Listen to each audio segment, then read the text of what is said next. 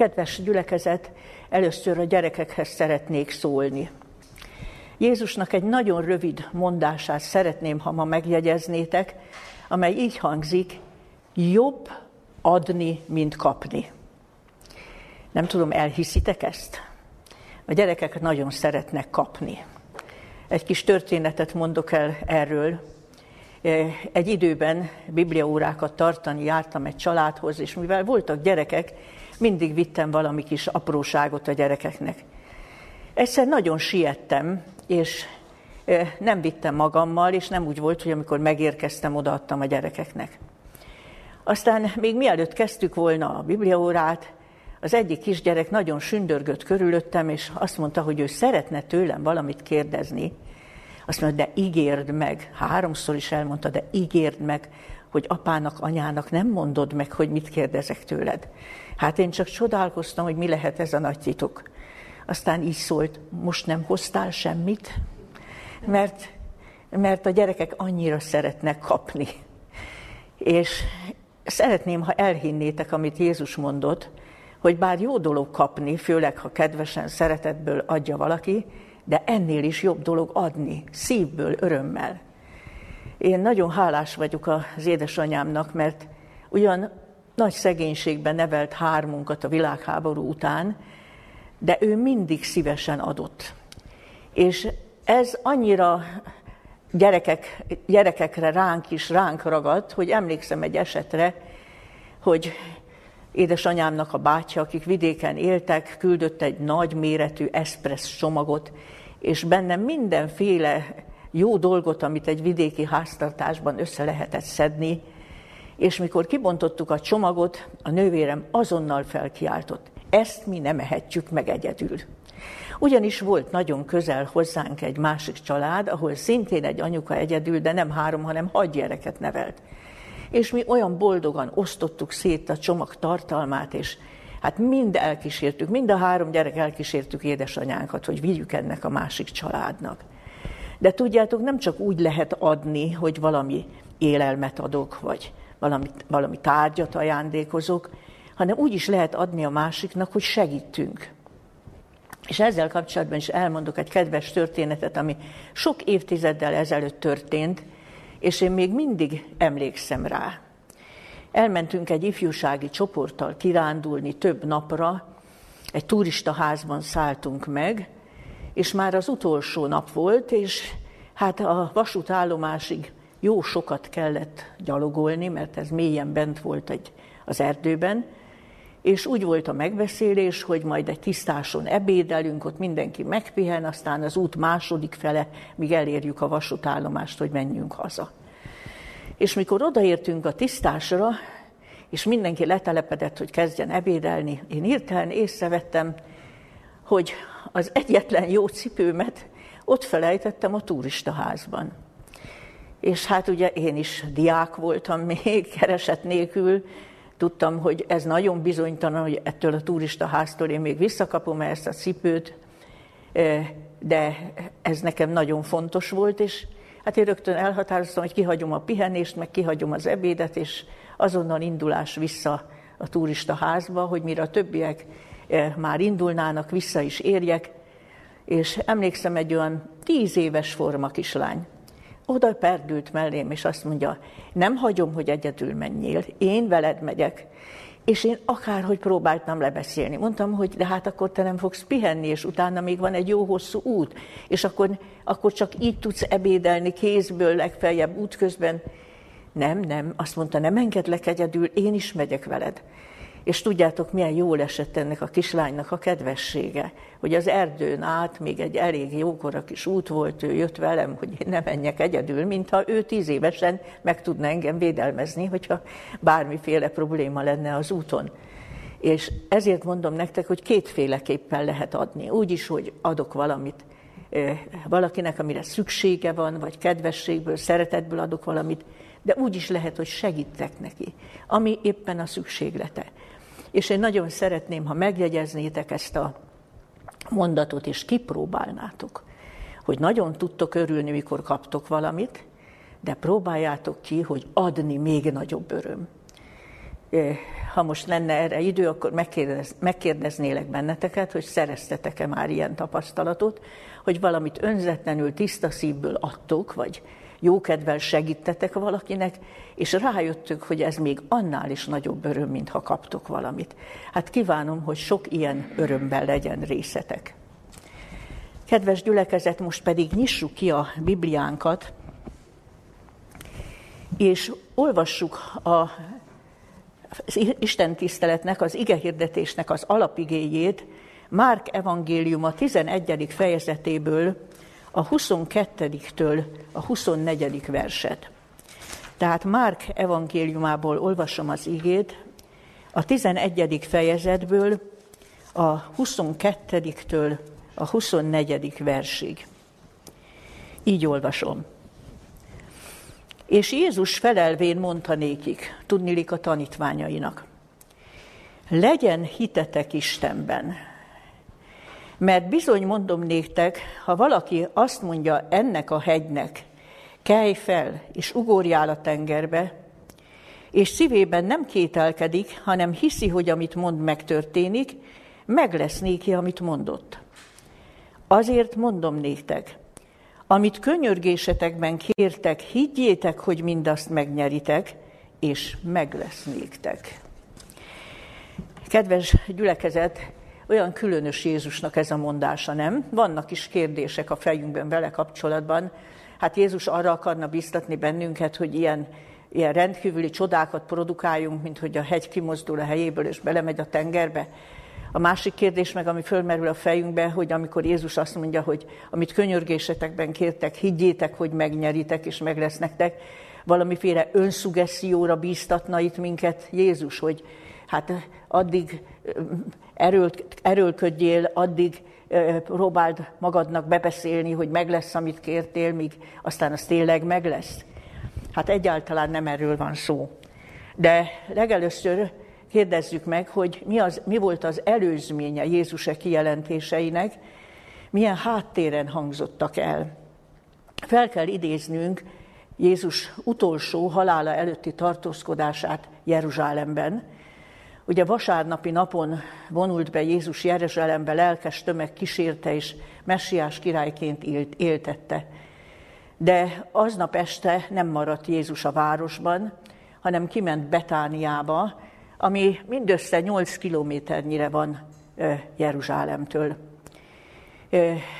És aztán másnap reggel tanítványaival indult újra a városba, Jeruzsálembe, és úgy olvassuk, hogy messziről meglátott egy dús levelű fát, hát azért látta meg messziről, mert tavasz volt, ugye tudjuk, hogy Jézus Pesach ünnepén halt meg, ez kora tavaszi időszak, Egyébként még a fák kopárak voltak, de messziről virított egy dús levelű fügefa, és a fügefának az a természete, hogy amikor a levele már kihajt, akkor a hónaljában ott van az úgynevezett első füge, ott már megjelennek a fügetermések.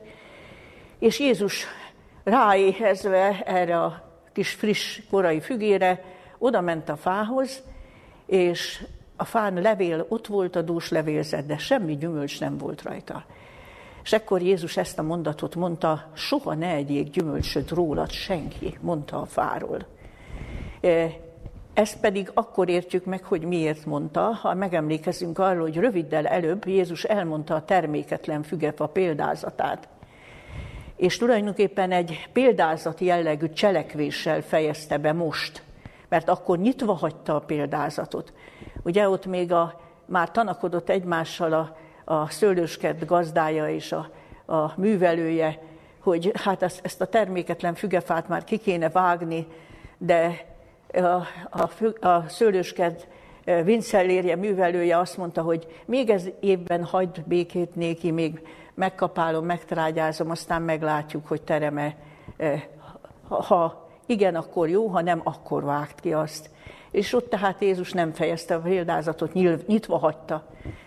Most ezzel a példázatszerű cselekvéssel fejezte be, és tulajdonképpen ezzel Jézus a hívogató, vonzónak tűnő, látványosnak tűnő látszatvallásosságra mondott ítéletet, ennél sajnos akkor a ő is találkozott a, a, a zsidó nép körében.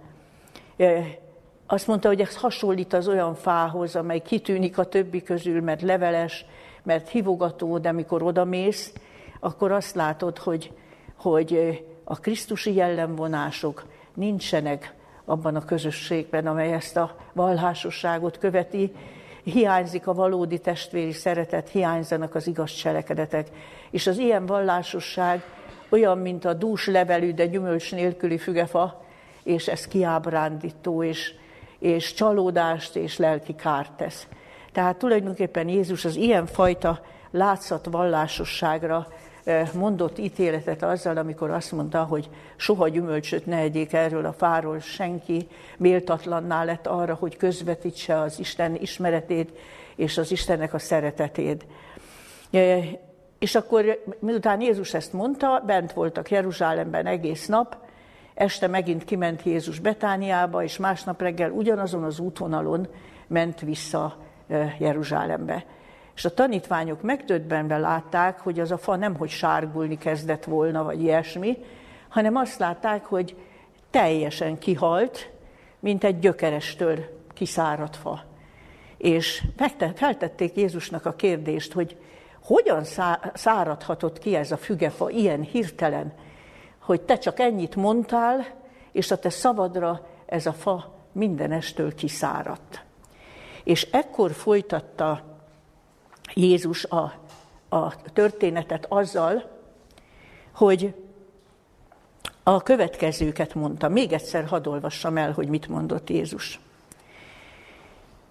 Legyen hitetek Istenben, mert bizony mondom néktek, ha valaki ezt mondja ennek a hegynek, kelj fel és ugorjál a tengerbe, és szívében nem kételkedik, hanem hiszi, hogy amit mond megtörténik, meg lesz néki, amit mondott.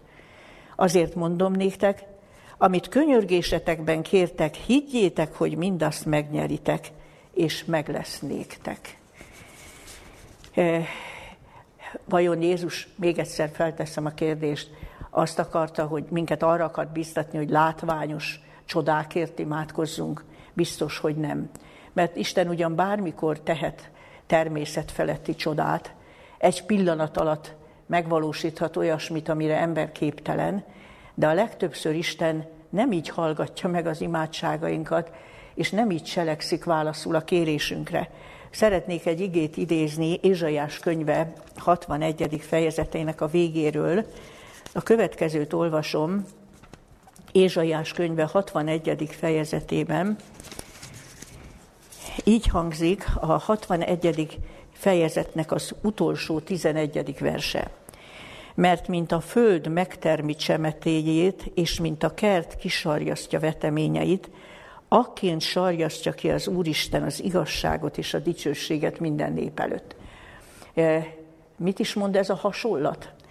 Ugye tavasszal gondolom mindegyikünknek élmény, amikor figyeljük, hogy, hogy a kert kezdi kisarjasztani a veteményeit, és olyan titokzatos, hogy, hogy e, egyik percben még még egy, csak egy kis kezdeményt láttunk, és akkor eltelik egy-két nap, újra arra járunk, és megdöbbenve látjuk, hogy ott már mekkorát fejlődött, vagy nézzünk egy bimbót, és akkor azt szeretnénk elcsípni a pillanatot, amikor kinyílik, de nem tudjuk, mert az, az a másodperc tört része alatt bomlik mindig egy kicsit, és egyszer csak ott van kész. És ezt a hasonlatot használja, hogy az Isten ilyen, hogy így mondjam, finom hangoltan, ilyen ilyen különleges módon sarjasztja ki az igazságot, vagy küld segítséget nekünk, hogy egyszer csak ott van, és ő a háttérben munkálkodott, és egy bizonyos fokozatossággal, és valami, valami csodálatos szervezéssel cselekszik. Tehát viszonylag ritka az, amikor Isten szemmel látható csodát cselekszik, de nagyon sokszor, mint a kert kisarjasztja a veteményeit, úgy oldja meg a problémáinkat. Tehát a hasonlat, hogy ha azt mondanátok ennek a hegynek, hogy szakadj ki és menj a tengerbe, és ezt komolyan hinnétek és nem kételkednétek, ez is megtörténne, jelképes beszéd. Jézus azt akarja mondani, ha akkora problémákkal küzdünk, mint egy hegy, az a hegy is eltakarodik, hogyha mi hittel kérjük az Istent. Ugye szoktuk is mondani, hogy na hát ezre a hegyre én nem tudok fölmászni, ezt a hegyet én nem tudom megmászni, vagy ezt a hegyet én nem tudom eltolni. Ez egy akkora probléma, hogy én ezt képtelen vagyok megoldani.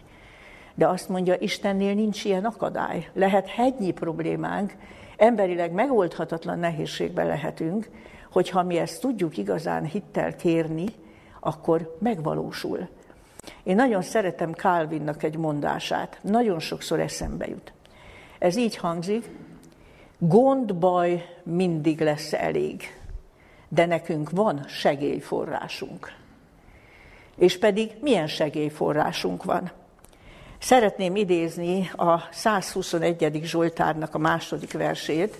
Ez egy olyan hitvallás, amit minden Istenben, Krisztusban hívő ember magáévá tehet, és tegyen is magáévá, amely így hangzik, az én segítségem az Úrtól van, aki teremtette az eget és a földet. Rövid, egyszerű hitvallás, nem? Nem is lehet elfelejteni. Az én segítségem az Úrtól van, aki teremtette a mennyet és a földet. Tehát felteszem még egyszer, micsoda segélyforrásunk van? Gond, baj, mindig lesz elég. Hegynyi nehézségek állhatják el az utunkat. De milyen segélyforrásunk van? Az az Isten, aki teremtette az eget és a földet. És akkor most az a kérdés, hogy mi tudunk-e ezzel élni. Van, lehetne ilyen segélyforrásunk az élet minden helyzetében, a legcudarabb körülmények között is, de mi tudunk-e ezzel a segélyforrással élni? És ez az, amiről tulajdonképpen én ennek az ige szakasznak az alapján szólni szeretnék.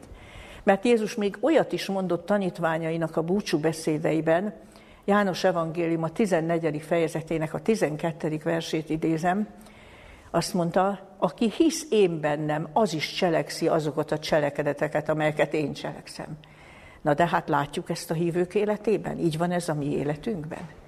Tehát van segélyforrásunk, nem létezik annál nagyobb segélyforrás, mint amilyen segélyforrásunk van, az az Isten, aki teremtette az eget és a földet, de még egyszer mondom, kérdés, hogy tudunk-e vele élni. És Jézus, amikor azt mondja, hogy amit könyörgésetekben kértek, akkor azt higgyétek, és szívetekben ne kételkedjetek, és meg lesz, amit, mond, amit, amit kértek. Hát mit akart ezzel Jézus mondani? Ugye vannak olyan keresztény irányzatok, amelyek, amelyek tényleg azt hangsúlyozzák, hogy, hogy te nagyon higgyed, erősen higgyed, és akkor meg lesz. Emlékszem, egyszer olvastam egy ilyen hitbuzgalmi könyvet, és azt írta a szerző, hogy ha például te a Jóistentől szeretnél egy biciklit kérni, mondjuk nagyon vágyakozol egy jó biciklire, azt mondja, még a márkáját is mondjad meg Istennek. Olyan annyira higgyed, hogy meg fogja adni, hogy te még a, a márkáját is mond meg annak a biciklinek. Hát ilyesmire akarna Jézus biztatni? Nem. Ez egy teljesen téves keresztény irányzat vagy felfogás, hanem nézzétek meg, hogy kezdte Jézus ezt az ige szakaszt. Legyen hitetek Istenben. Tehát ne arra koncentráljunk, hogy Uram, én ezt nagyon szeretném, én Uram, ezt meg ezt szeretném, és én most nagyon igyekszem elhinni, hogy te ezt megadod. Nem. Hanem arra koncentráljunk, hogy legyen bizalmunk, abszolút bizalmunk Istenben. És ez egy nagyon fontos dolog, hogy tudjuk, hogy a hitnek a bibliai fogalma mit jelent.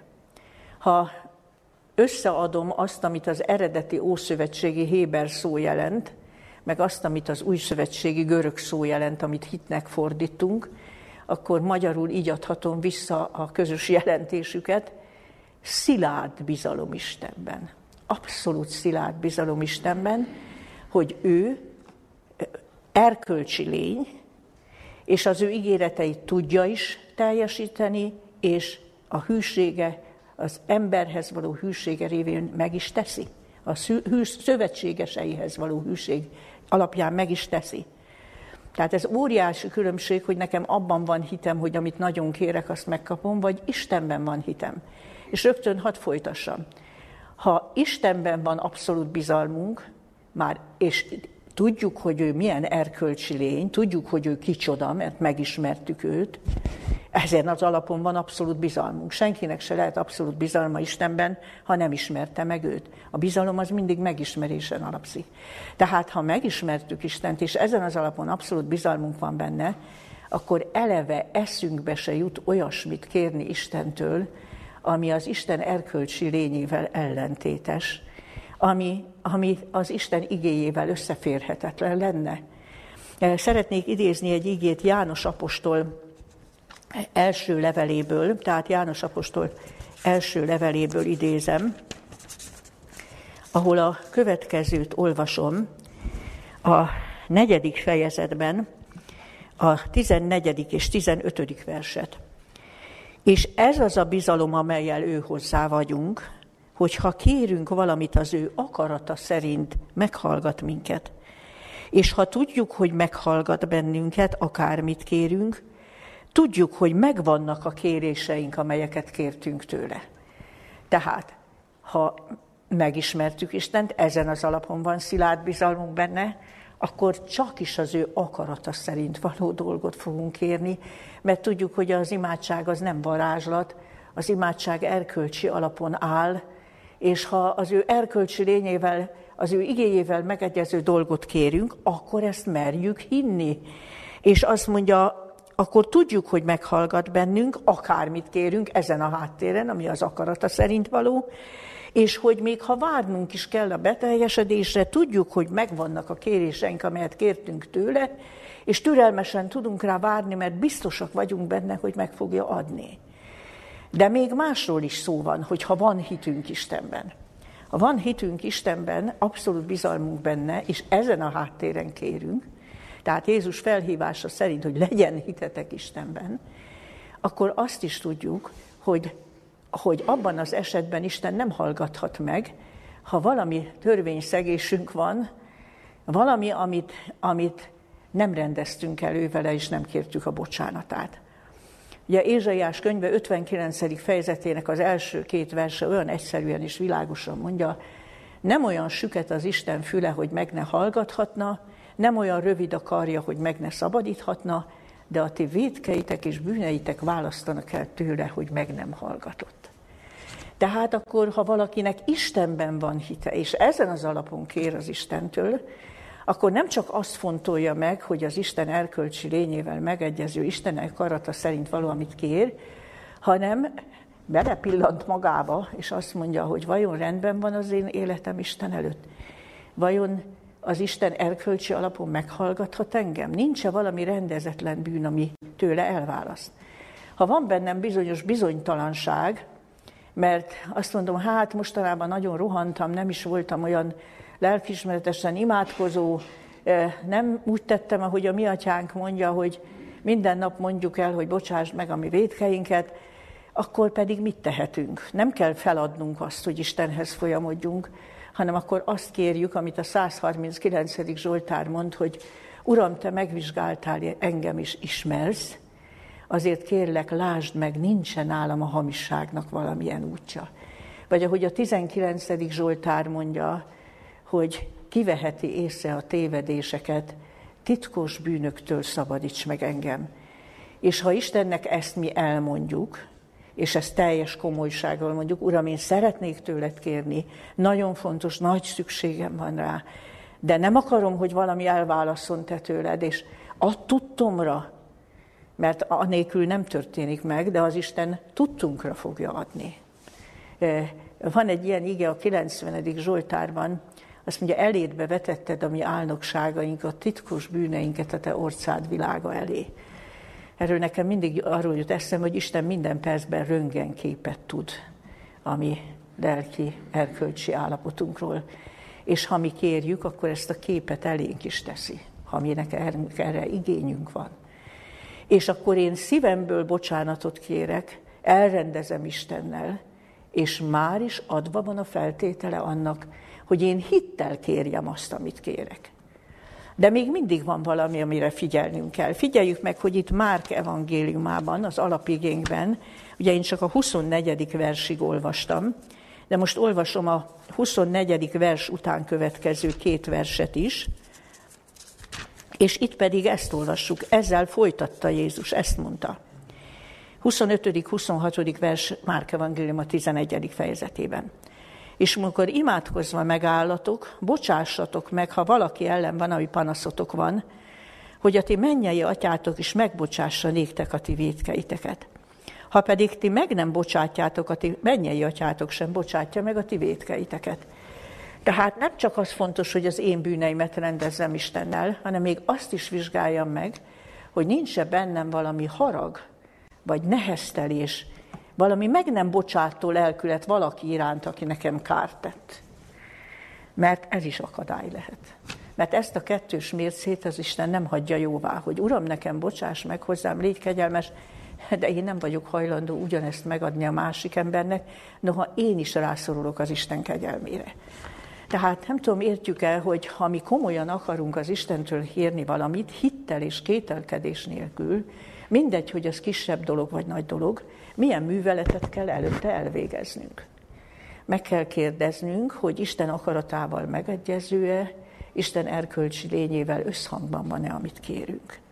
Aztán meg kell vizsgálnunk, és ha nem bizonytalanok vagyunk, akkor Istentől kérni, hogy ő vizsgáljon meg, és adja tudtunkra, nincs-e valami rendezetlen bűnünk, ami elválaszt tőle. Harmadszor még azt is meg kell vizsgálnunk, hogy nincs-e bennünk valakivel szemben egy kemény, ítélkező, meg nem bocsátó lelkület, amely nem hajlandó erre, mert ennek az akadályát is el kell távolítani. De ha ezek rendben vannak, ha ezeket így végig gondoltuk, ezeket megvizsgáltuk, akkor most következik, így mondanám, a gondolkodásbeli és érzelmi fegyelem. Hogy azt mondom magamnak, Isten ezek mellett ígérte meg, hogy meghallgat. És azt mondta, még ha olyat kérsz is, hogy ez a hegy mozduljon ki és menjen a tengerbe, megtörténik. Akkor most én nem engedhetem magamnak meg a kételkedést és a bizonytalanságot, hogy Isten meg fog hallgatni. Akkor idézek emlékezetembe bibliai igéket. Én elmondanám nektek, hogy én három igét szoktam magamnak idézni. Nekem ez a három ige mindig elég ahhoz, hogy utána komolyan vegyem, hogy igen, az Isten meg fog hallgatni, ha az előző feltételek rendben vannak. Az egyik a zsidókhoz írt levél 6. fejezetének a 18. verse. Lehetetlen, hogy az Isten hazudjék. Ha van abszolút lehetetlen, ez abszolút lehetetlen. E, még egy másik igét is hozzá lehet kapcsolni, a, a Timóteushoz írt második levél, második fejezet 13. versét, ahol azt mondja, hogy még ha mi hitetlenkedünk is, Isten hű marad, mert ő magát meg nem tagadhatja. Most ezt emelném, hogy Isten magát meg nem tagadhatja. Lehetetlen, hogy az Isten hazudjék, mert Isten magát meg nem tagadhatja. Az ő saját erkölcsi lényével szembe ő soha nem kerül. Aztán a másik ige, a, a Korintusi első levél 10. fejezet 13. verse, hű az Isten. Megint így kezdi. Hű az Isten a saját erkölcsi jelleméhez hű az Isten, aki nem hagy titeket feljebb megpróbáltatni, mint elviselhetitek, és a megpróbáltatással együtt a kimenekedést is megadja. Ez az ígéret is le van pecsételve ezzel, hogy hű az Isten.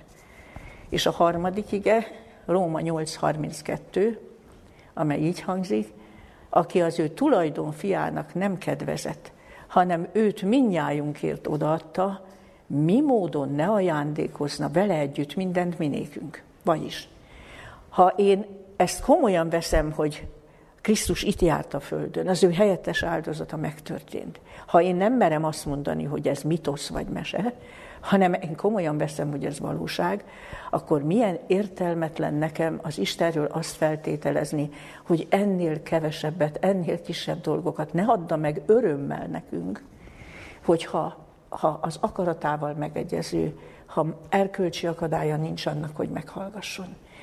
Tehát ilyenkor megfegyelmezem a gondolataimat, felvonultatom ezeket az ígéket, és azt mondom, semmi okom, semmi jogom kételkedni, hogy amit én most az Istenre bíztam, azt ő meg fogja tenni.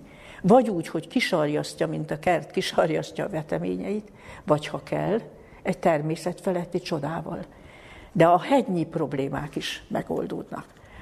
És akkor pintát vehetünk Jézusról, ha ezeket a műveleteket elvégeztük, és, e, és hogy így mondjam, komolyan vesszük Istent, és komolyan vesszük a saját kérésünket, amit elé terjesztettünk, akkor utána mi tehetjük azt, amire Jézus adott példát, Ugye a Lázár sírjánál emlékszünk rá, hogy hogy kezdte Jézus az imádságát.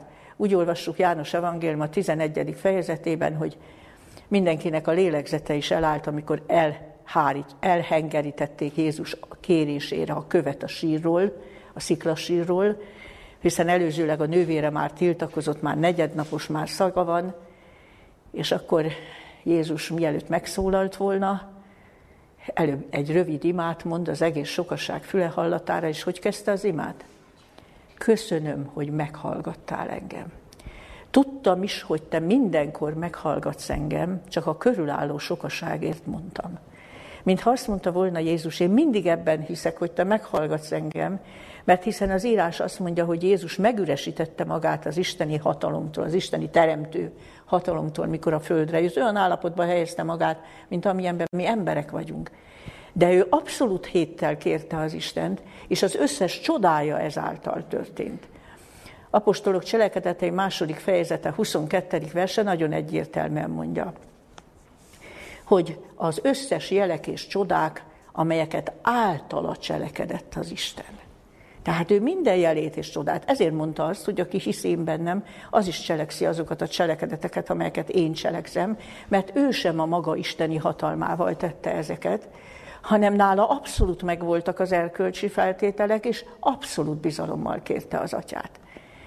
E, imádkoztunk már mi így, hogy nem felületesen, mert azt könnyen meg lehet tenni, hogy elsor, elhadarjuk az imát, és a végén oda mondjuk, hogy köszönöm, hogy meghallgattál engem, hanem úgy, hogy teljes szívünkből hittük, és teljes szívünkből hittel mondtuk a végén, köszönöm, hogy meghallgattál engem, így múlt időben.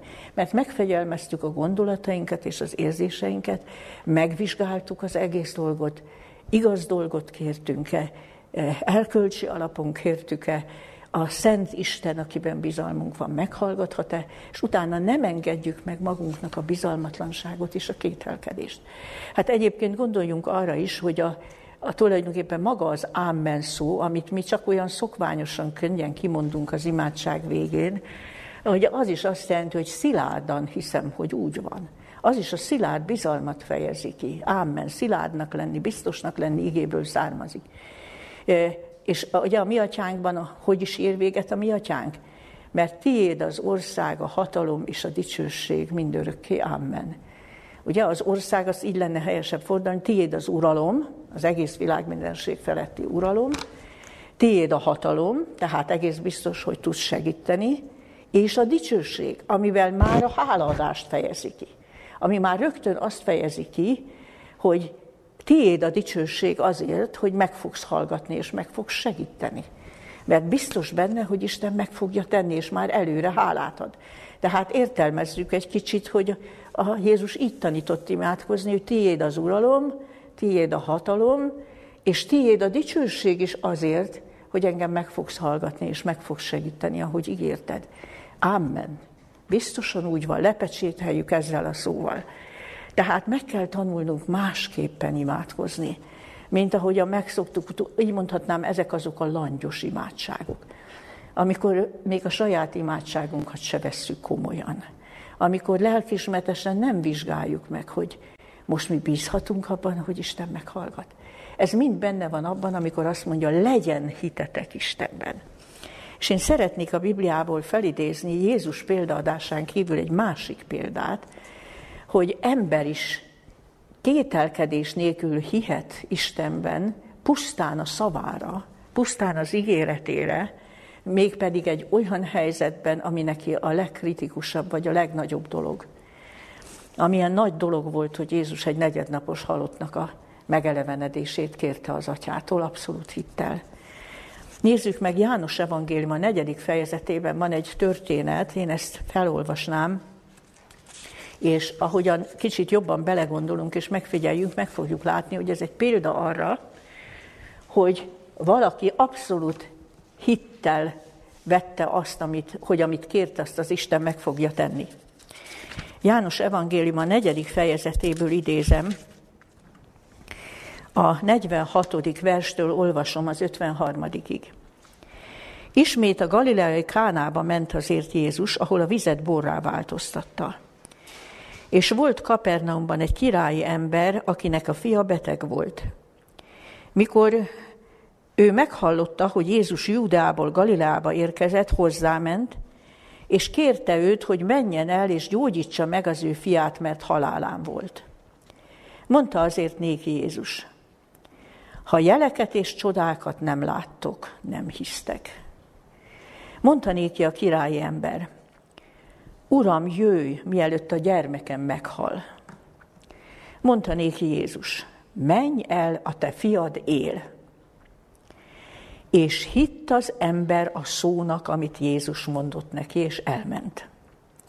Amint pedig már ment, elébe jöttek az ő szolgái, és hírt hoztak néki mondván, hogy a te fiad él.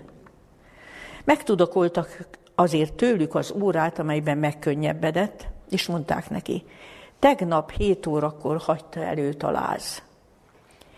Megértette azért az apa, hogy abban az órában, amelyben azt mondta neki Jézus, a te fiad él. És hitt ő és az egész háza népe.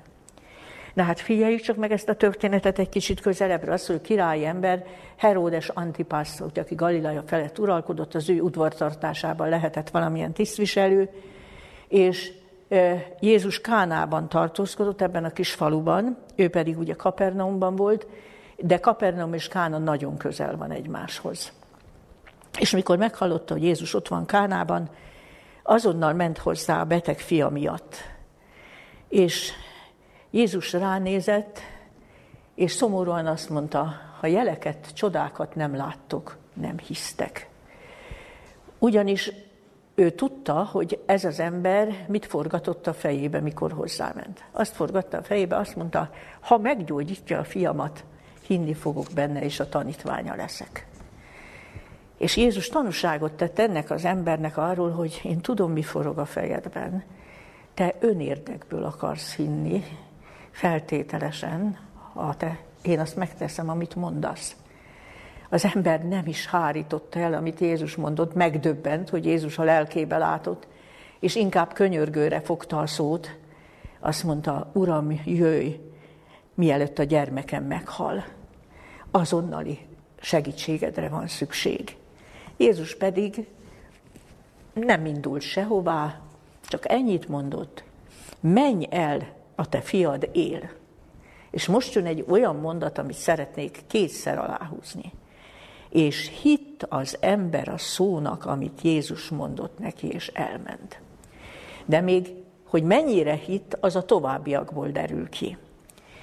Mert utána csak így olvastuk, amint ment.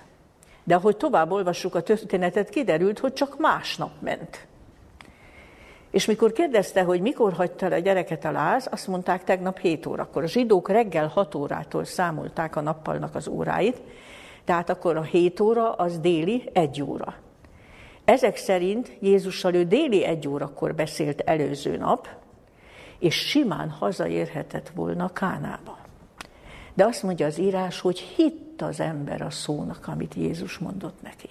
Nem sietett, csak másnap reggel indult. És az is nagyon érdekes, hogy mikor jönnek örömmel a küldöttek elé, hogy a te fiad él, akkor ő nem azt mondja, tényleg, tényleg, de jó. Semmi ilyet nem mond, hanem biztos meglepődtek a szolgák, hogy rajta semmiféle meglepődés nem látszik, és semmiféle csodálkozás, hanem helyette inkább azt kérdezi, hogy mikor hagyta el a láz. És amikor mondják neki, hogy tegnap 7 órakor, akkor az ember megértette, hogy előző nap déli egy órakor. Na megkérdezem, ha a haldokló fiához, mert ugye úgy könyörgött Jézusnak, hogy jöjj, mielőtt a gyermekem meghal, nem sietett, nem rohant vissza Kánába, hanem ki tudja, talán még valamilyen dolgát intézte el, vagy fogalmunk sincs, hogy vagy még Jézust hallgatta, vagy őt kísérte egy darabig, nem tudjuk, mivel töltötte az időt, de az egyszer biztos, hogy nem rohant haza, noha tudta, hogy a gyermeke halálában. Mert hitt az ember a szónak, amit Jézus mondott. És teljesen nyugodt volt, hogy az, amit Jézus mondott, az beteljesedett. És már csak rákérdezett másnap reggel, mikor ment hazafelé, hogy mikor hagyta el a láz. És mikor mondták, akkor, akkor ő tudta, hogy akkor, amikor Jézus kimondta, menj el, a te fiad él. Na, ilyen az, amikor az ember hisz amikor kételkedés nélkül hisz az Isten szavának, az Isten ígéretének, és nem is csalódott. Nem csodáljuk, hogy így fejeződik be, hit ő és az egész házalépe. És most már ez azt jelenti abszolút módon Jézusban. Jézus minden tanításában, Jézus megváltó ö, voltában hit. De hit mielőtt a csodát látta volna. Hit megtanulta, hogy előbb higgyen, mint mielőtt látta volna a kérésének a teljesítését. És ez az ember valóban megtette. Tehát szeretnék visszatérni Calvinnak a mondásához. Azt mondta, gond, baj mindig lesz elég, ebbe biztosak lehetünk. Isten a benne őszintén hívőket se veszi ki a jó és a gonosz nagy küzdelméből, az élet forgatagából. De van segélyforrásunk. És milyen segélyforrásunk van? Ismételjük újra a nagy hitvallást a 121. Zsoltárból. Az én segítségem az Úrtól van, aki teremtette az eget és a földet. De tudunk-e élni vele? Mert Jézus abban az ige szakaszban, amit felolvastam, arról szólt, hogy hogyan éljünk ezzel a segélyforrással. Akkor akármilyen nagy dolgot kérünk, teljesedni fog. Nagyon szeretem Jeremiás könyve 33. fejezetének a harmadik versét is. Ez így hangzik. Az Isten maga bíztat. Kiálts hozzám, és megfelelek, és nagy dolgokat mondok néked, és megfoghatatlanokat, amelyeket nem tudsz. Hát élünk mi ezzel. Megszívleljük ezt a buzdítást. Kiálts hozzám, és megfelelek, és nagy dolgokat mondok néked, és megfoghatatlanokat, amelyeket nem tudsz. Mennyivel másképp lenne az életünk, hogyha megtanulnánk élni a segélyforrással, ha megtanulnánk hittel imádkozni, és ezt egész életünkben gyakorolnánk. Nem csak a magunk életének a problémái oldódnának meg egyik a másik után, de amikor látunk emberi nyomorúságokat, ahol nagyon nagy szükség lenne természet feletti isteni segítségre, ezeket is hittel tudjuk Isten elé vinni. Tehát valami nagy változásnak kellene lenni abban, ahogyan mi imádkozunk, ahogyan megtanulunk kételkedés nélkül hittel imádkozni. Jakab apostol is azt írja, hogy amit az ember kér, kérje hittel, eh, semmit sem kételkedve. Mert a két szívű ember, aki azt mondja, uram, uram, ad meg belül, meg azt gondolja, talán, esetleg, nem biztos, jó lenne, ennyi a hozzáállása az ima meghallgatáshoz, azt mondjuk, hogy ne várja, hogy kaphat valamit az Úrtól, hanem ha lelkiismeretesen végigvittük azt a gondolatmenetet, amit, amit elmondtam az ige alapján, és meg tudjuk fegyelmezni a gondolatainkat és az érzéseinket, és azt mondjuk, immár semmi kizáró oka nincs annak, hogy Isten meghallgasson, az pedig lehetetlen, hogy ő hazudjék, az ő ígéretei állnak, és bár mi is úgy lennénk, hogy hitt a szónak, amit az Isten mondott. Hinnénk mi is az Isteni ígéretekben teljes szívvel, és az lehetetlen, hogy az Isten az ilyen abszolút bizalmat megszégyenülni hagyja. Milyen sokszor ismétlődik a Zsoltárban, aki hisz benne, nem szégyenül meg. Isten nem engedi meg, erkölcsi lényénél fogva nem engedi meg, hogy egy belévetett abszolút bizalom megszégyenüljön. Tehát így kell megtanulnunk élni a segélyforrással, és ha, ha mi ezzel folyamatosan élnénk, akkor olyan lehetne az életünk, mint amit Józsefről olvasunk. Idézem, Mózes első könyve 40, 49. fejezetéből, hogy amikor Jákob áldást mondott a fiaira halála előtt, akkor Józsefről mit mondott? Olvasom a 49. fejezetből, Mózes első könyvéből, a 22-től a 24. verset. Termékeny fa József, termőága forrás mellett, ágazata meghaladja a kőfalat. Keserítik, lövöldözik és üldözik a nyilazók, de mereven maradt kézébe, feszülten keze karjai, Jákob hatalmasának kezétől, onnan Izrael pásztorának kősziklájától. Nem gyönyörű ez a jellemzés? Mondom, Isten nem veszi ki a hívőket sem a jó és a gonosz nagy küzdelméből, a földi élet viharaiból. Azt mondja Józsefről is, ilyen volt az élete, tudjuk, keserítik, lövöldözik, de neki mereven maradt kézébe, és feszülten keze karjai, meg se rebben, de honnét? Saját erejéből, saját bátorságából? Nem. Azt mondja, a Jákob hatalmasának kezétől, onnan Izrael kősziklájától. És a 84. Zsoltárból is idéznék egy kis részletet, így jellemzi az igazán hívőknek az életét a 84. Zsoltárban. A hatodik versben olvasom. Boldog ember az, akinek te vagy erőssége, és a te ösvényeid vannak szívében.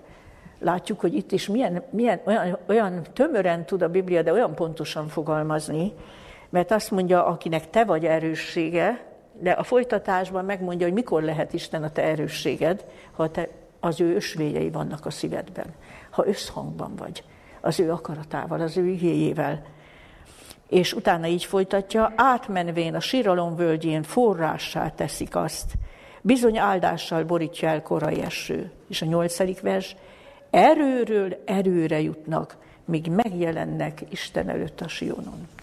Hát ez is egy olyan diadalmas életutat vázol fel, nem? Először is boldog az az ember, tud mindig örülni, nem kell nekik elcsüggedni, készségbe esni az élet nehézségei között, ha te, mert te vagy erőssége, mert tud élni a segélyforrással, és, és, mert, és azért tud élni a segélyforrással, mert a te ösvényeid vannak szívében, és akkor azt mondja, átmenve a síralom völgyén áldássá teszik, még, még másoknak is áldás fakad körülöttük, és azt mondja, erőről erőre jutnak. Minden, minden hitbeli tapasztalatuk még erősebbé teszik a hitüket, míg végül megjelennek Isten előtt a Sionon, és szemtől szembe látják őt. És azzal szeretném befejezni az ige hirdetést, hogy még a 116. Zsoltárból is idézek, és azt kívánom, hogy amit itt olvasunk, az is bárcsak lenne a mi személyes hitvallásunk. A 116. Zsoltár első két versét idézem. Így hangzik. Ezt mondja a Zsoltár szerző. Szeretem az Urat, mert meghallgatja esedezéseim szavát, mert az ő fülét felém fordítja, azért segítségül hívom őt egész életemben. Tehát, hogy mikor mélyül el bennünk a bizalom és a szeretet Isten iránt? Ha folyamatos tapasztalat ez, hogy meghallgatja esedezéseim szavát. Azt mondja, mert az ő fülét felén fordítja, azért segítségül hívom őt egész életemben. Na íme a Zsoltár szerző, aki tudott élni a segélyforrással. Megint mondom, gond, baj mindig lesz elég, de nekünk van segélyforrásunk. A kérdés csak az, hogy tudunk-e élni ezzel a segélyforrással. Mert ha tudunk élni, akkor a mi életünk is olyan diadalmas élet lesz az összes küzdelem és összes nehézség ellenére, hogy erőről erőre jutunk, míg végül az Istennel szemtől szembe találkozhatunk. A Jézus Krisztus dicsőséges visszatérésekor, a megváltás végső beteljesedésekor, és minket is keseríthetnek, lövöldözhetnek, de mereven marad a kézébe, a karja a Jákob hatalmasától. És bár csak egész életünkben gyakorolnánk mi is, azért segítségül hívom őt egész életemben. Nem langyosan, nem bizonytalanul, hanem teljes hittel. És a hitet, a valódi hitet Isten nem fogja hagyni megszégyenülni sohasem. Kívánom, hogy ilyen tapasztalatokat szerezzünk. Tudjuk, hogy kritikus történelmi időben élünk. A magánéleti problémáinkon túl akármikor érhet természetkatasztrófa, háborús veszedelmek, akármi, de ezek mind beleférnek abba, hogy akkor is meréven marad kézíve is karja a Jákob hatalmasától, akkor is tud élni a segélyforrással, és akkor se lehet legyűrni és tönkretenni, és az Isten ott áll mellette.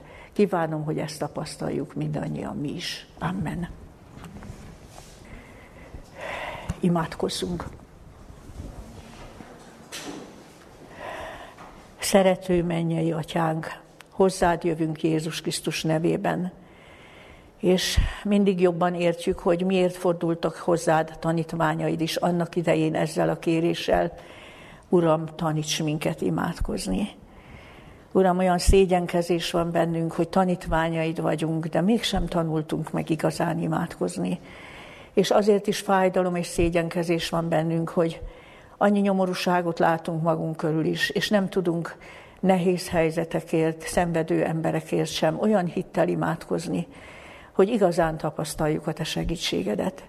Ezért köszönjük azokat az igéket, amelyeket ma olvastunk, és Urunk, vésd a szívünkbe a felhívás, legyen hitetek Istenben. Mindazzal együtt, amit ez jelent, hogy minden erkölcsi feltétel meglegyen az ima meghallgatáshoz, és Urunk, akkor ad, hogy mi is higgyünk a szónak, higgyünk az ígéreteknek, ne engedjük a képzeletünket csapongani, és ne engedjük a bizonytalankodást, a kételkedést, ne engedjük meg magunknak, hanem hittel tudjuk mondani az imádságunk végén, hogy köszönöm, hogy meghallgattál. Hittel tudjuk mondani, hogy tiéd az uralom, a hatalom és a dicsőség is. Azaz előre hálát mondunk néked a meghallgatásért. És tudjuk, hogy megvannak a kéréseink nálad, és hittel várunk annak a teljesedésére. Urunk, kérünk, áldj meg mindannyiunkat, és add, hogy a mi élettapasztalatunk is legyen, hogy egész életünkben segítségül hívunk, és egész életünkben azt tapasztaljuk, hogy Te füledet felénk fordítod, és meghallgatod a mi esedezéseink szavát. Jézus nevéért kérünk, hallgass meg ezt a könyörgésünket, és juttasd eszünkbe ezeket az igéket, amelyeket ma hallottunk. Amen. Hogy minden utat és minden